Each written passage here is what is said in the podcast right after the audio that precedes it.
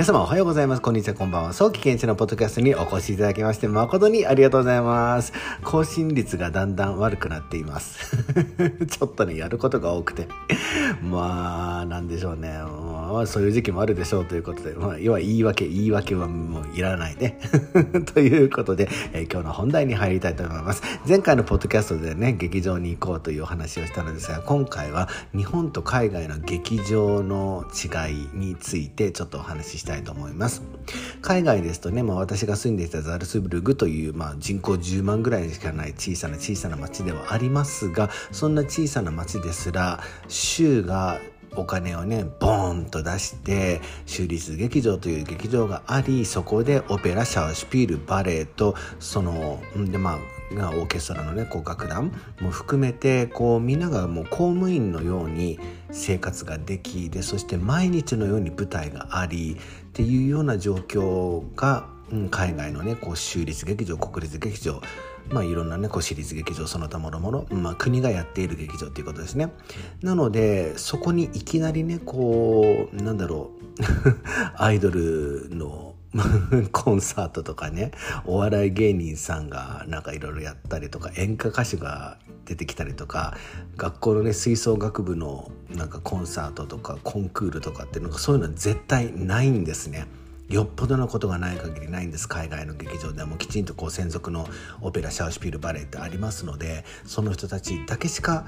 うん、あの劇場使えないというか、まあ、時々ね時々ツアーでこう、まあ、バレエ団が来てその劇場を使うということはありますがもうほとんどないですね。で日本の劇場はむしろ逆で貸し小屋と言われていますので今日は演歌歌手明日はお笑い芸人。明後日は吹奏楽部子どもたちの吹奏楽部のコンサートもしくは、うん、コンクール。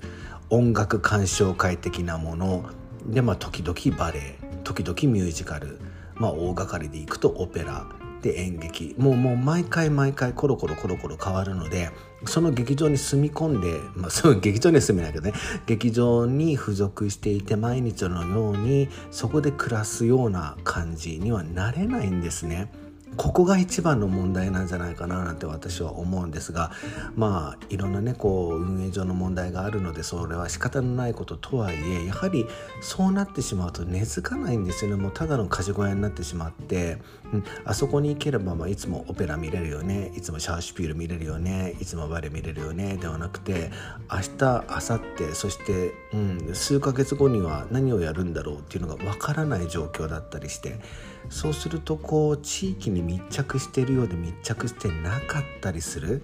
っていうのがやっぱりこれが一番の問題なんじゃないかななんて思うんですね。であの今年の、まあ、夏なんですが、えー、もうすぐなんですがね あのこのポッドキャスト聞いて このこのほらこのポッドキャストほら数年後に聞いてたら何ってなっちゃうので まあえっと年を言っときましょう2022年の7月に、えー、宮城県の上町の薬来文化センターというところで、えー、ジャパンバレーコンペッションさんが合宿をすることになりましてそここはもう町がね協力してくださったので9日間皆さん9日間ですよ9日間劇場使いたい放題なんですよこんなことって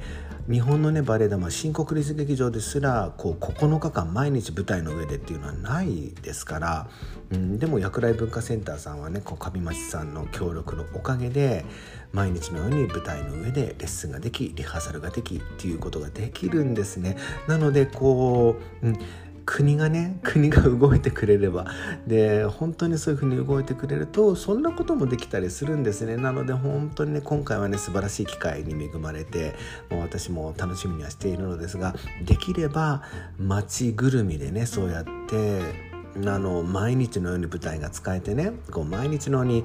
こうなんだろうなこう劇場に通う、うん、ダンサーとか、まあ、演じる人たちがそこで暮らしていてそこにプライドを持って、うん、働き続けていくっていうことがないのでやはりそこでこう地域に密着できないというかでそして見に来るねお客様たちも、まあの町のね地域の人たちがああそこに行けばあの人たち見れるねっていうような状況になってもらえるというのですが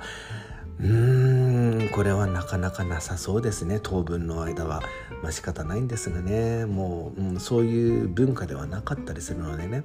うん、ただこうやってねこう、まあ、ジャパンバレーコンペッションさんと上町さんの中でこうやり取りをして、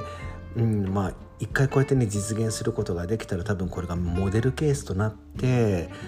うん、子供たちがねこう劇場でね、うん、足を運んでこ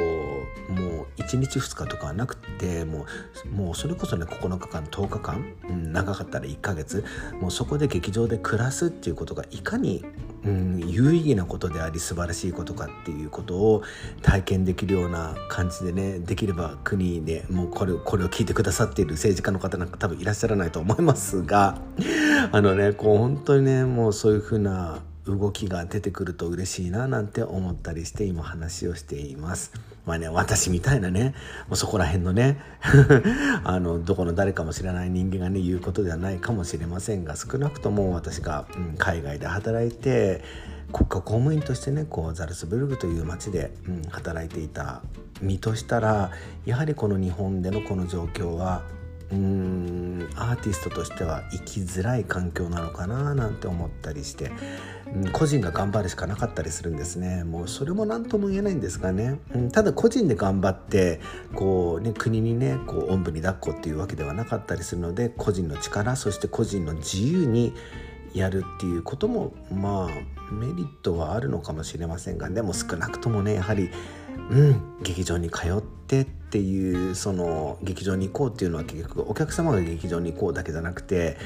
うん、演じる人たちも劇場に行くのが当たり前でそして自分たちが使っている楽屋がそのまま普段の皇室として使われでそして、うん、普段いつも踊っているそのスタジオだったり劇場の中のその、まあ、舞台だったりでそこがもうもうホームベースになるようなそんな日がいつか来るといいななんて思っていたりする今日この頃であります。では今日はこの辺で終わりにしたいと思います。さようなら。